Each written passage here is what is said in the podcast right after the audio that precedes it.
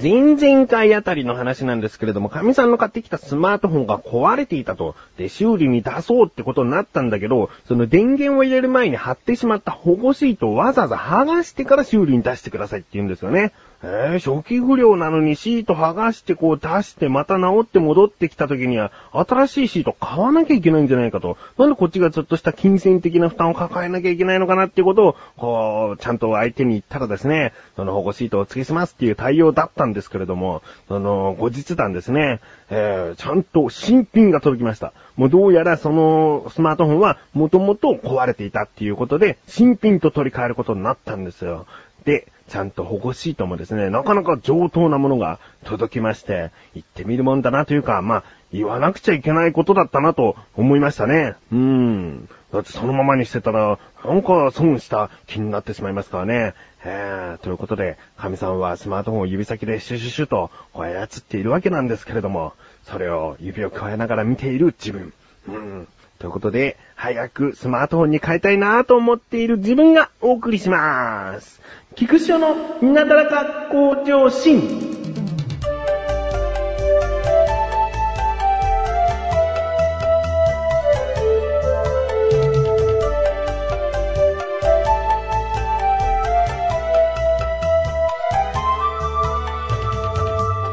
この前、友人の結婚式二次会パーティーっていうものがありまして、まあそれは懐かしい面々なので、喜んで参加しようと思って行ってきたんですけれども、まあね、その行くにあたって一つ不安要素があるんですね。うん、会いたくない人がいるとか、なんかそういうことではなく、服装ですね。うん。服装はみんな大体スーツみたいにちょっとあのフォーマルな感じで行くってことだったんで、スーツを用意してあるんですけれども、そのスーツがですね、まあ、痩せてた時期のスーツでして、そんな古いものでもないんですけども、まあ痩せてた時期に買ったということはもうそのまんま、その今の体型だと、こうピッチピチなわけですよ。で、太ももとかそういうあたりがピチピチだったら、もう見ていて恥ずかしい格好になっちゃうんで、あれなんですけれども、ウエストだけがチピチな感じなんですね。えー、で、どれだけピチピチかっていうと、大体こう、まあ、履けないズボンってわけじゃないんで、よいしょってやると履けるんじゃないかなって思いますでしょ？だけど違うんですね。大体よいしょあたりで、こう表すとですね、よい、うーん、よい、よい、よい、い、よい、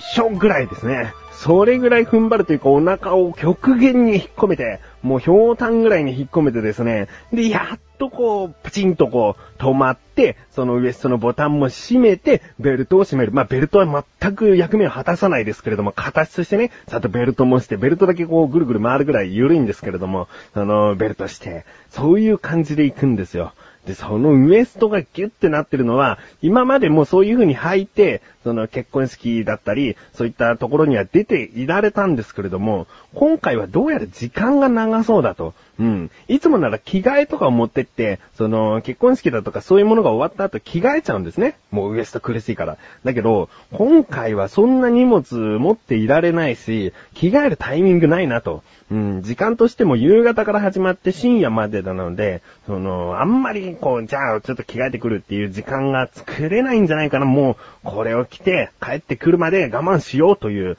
ことになったんですね。ことになったというか、もうそういう風に決めたんですね。覚悟を。うん。んで、その、よよい、よい、よい、よい、よいしょって履いたズボンを、えー、夕方の6時半から履いて、で、電車に乗って、えー、東京まで行ったんですけれども、その電車がですね、また、座れたはいいんだけど、座るのも楽じゃないっちゃ楽じゃないんですよね。立ってるのも足自体が疲れるから座ることはいいんだけど、このウエストはね、閉まる閉まるで、なんかね、よくわかんない、よくわかんないけど、後頭部がキーンと痛くなってきたんですね。もう相当こう、お腹引っ込めた上で締めてますから、よくズボン切れないなって、もう褒めてあげたいぐらい頑張っている状態なんですよ。そのズボンがね。えー、で、そんな状態だから、なんかわかんないけど、後頭部がピキーンとこう痛くなったりとかですね。で、そのまま、まあ、結婚式会場最寄りの駅まで着いて、で、始まるまで時間があったんで、ちょっとした喫茶店に入って、で、お茶をしてたんですね。で、そのお茶をしてる間も、まあ、腰掛けられるのはいいんだけど、苦しくなってきたかなみたいな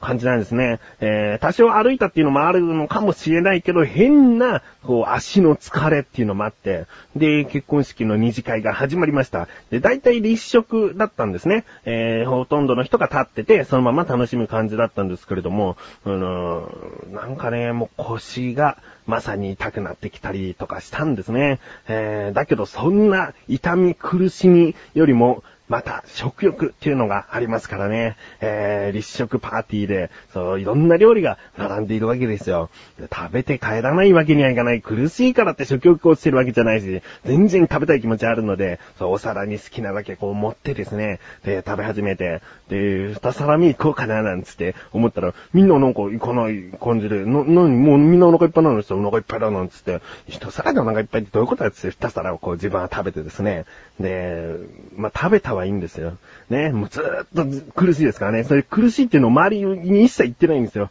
あのー、本当にダメな時には白状しようというか言おうかなと思ったけど、まあ、我慢できるのであればこう言わないでおこうと思って言わなかったんですけれども、まあ、それに二皿食べて、で、その二皿がこう、なんか影響したかなって考えたら、そうでもなくて、普通に食べて、あ大丈夫だなと。いう感じだったんですね。うん。だけどその二次会自体がですね、だいたい2時間ぐらい行われて、その間もですね、足全体がこう、変な疲労に覆われるというか、まあ、腰もですね、かなり来ている状態だったんですね。で、一回トイレに行くタイミングがあったんですけれども、ここトイレで、えー、一時のその、休憩みたいな感じで緩めてしまうと、もう入んなくなっちゃう可能性もあるから怖くて、で、とりあえず、ここでも外すのやめとこうと、もう家に帰るまで我慢しようと、家に帰ったらなんか楽園のようなね、その苦しみから解放されるような気分を一気に味わおうと思って、トイレ行ったもののベルトも緩めず、その、とにかく我慢してたんですね。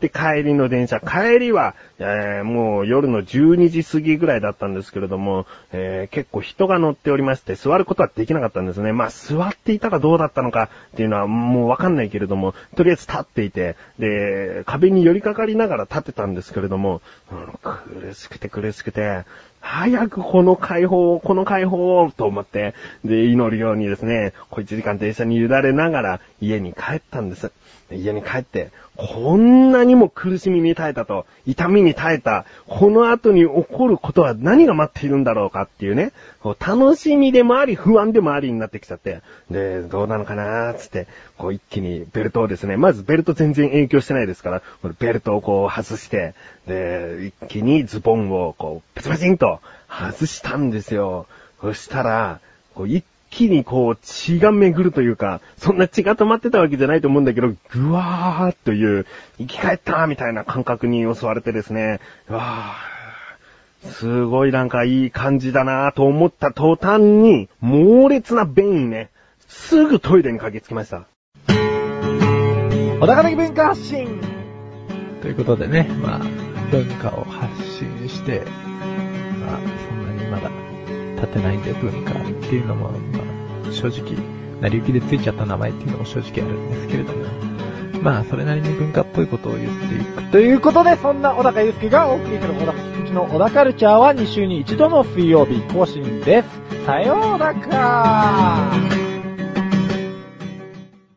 ねえ、ズボンはこう、体を締めていたというのもあるかもしれないけど、内臓も締めていたんだなと思いましたね。でも、まあ、医学的にというか、ちゃんとこう言えば、その腰のあたりをこうギュッとやってるだけなんで、それによって便意がってことじゃないんですよね。きっといろんなこう、ほっとした感じとかもいろんなものが襲ってきた挙句、便意だったんですよね。えー、全然それまでなかったのに、外した途端に、便意でしたよ。便意でしたよってなんだろうね。えー、ということで、コーナーに行きたいと思います。自力80%。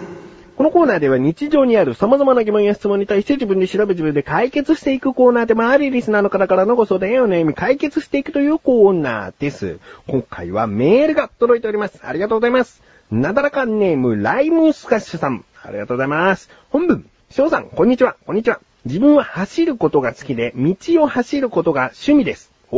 この走ることをジョギングという人もいますが、ランニングという人もいます。自分の趣味を横文字で言いたいのですが、2、30分、ゆっくりと自分のペースで走ることをジョギングとランニング、どちらの言い方をすればいいのでしょうか？教えてください。お願いします。ということですね。いいですね。自分は走ることが好きで、道を走ることが趣味です。って言ってみたいですね。うーん。まあ、ジョギングとランニング。確かに似たような言葉がありますね。果たして、どちらが適しているのか。今回の疑問です。ジョギングとランニングってどう違うの？ですね。調べてきました。ここからが答え。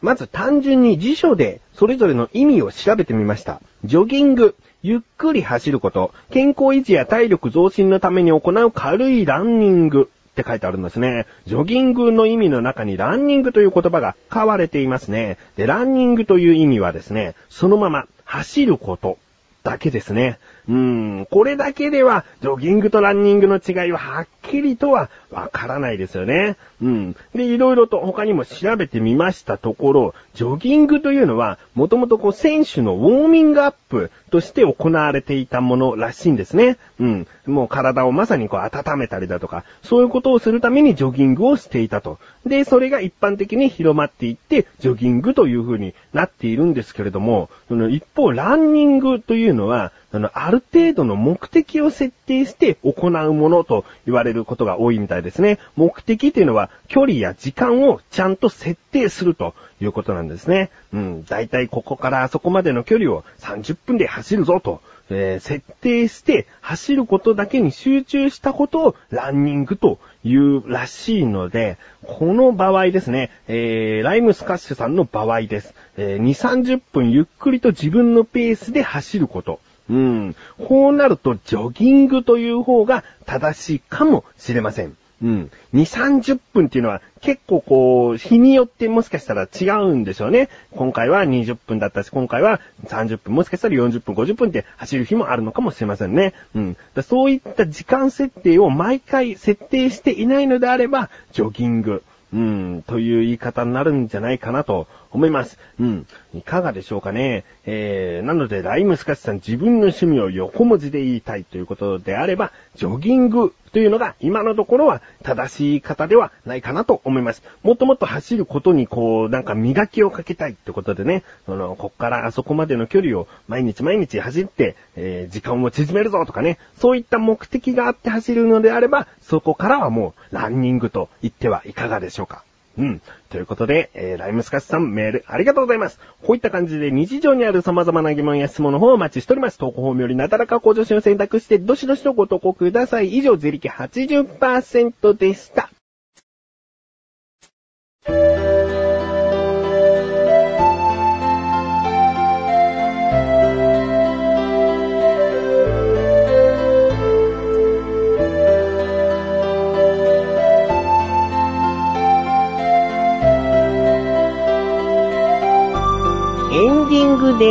そしてすぐお知らせです。リンクページから行きます横断歩道の生放送というサイトはご存知でしょうか？今回ですね、結婚式の二次会パーティーに行った自分の苦しみの話をしましたけれども、実際結婚式の二次会パーティー自体はどうだったのかというお話を生放送では話していたりしました。うん。で、これは第19回の生放送で話しているんですけれども、この過去放送分はですね、横断歩道のオクラ、これまたリンクページから行きます。横断歩道のオクラで聞けるようになっております。うん。えー、まあ、オクラで過去配信分どうせ聞けるというのもあるんですけれども、まあ、生放送は生放送ならではのこう何が起こるかわからない感じ、まあ、大きなイベントはないけれども、あの何が起こるかわからない感じというのもですね、ぜひ楽しんでいただけたらなと思います。うん。だいたい土曜日の深夜に行われることが多いので、えー、リンクページから生放送のサイトに行って、次はいつ、えー、放送されるのかなっていうのをちょっと確認してみてください。今のところ一番近い日にちですと2月の26日土曜日ですね。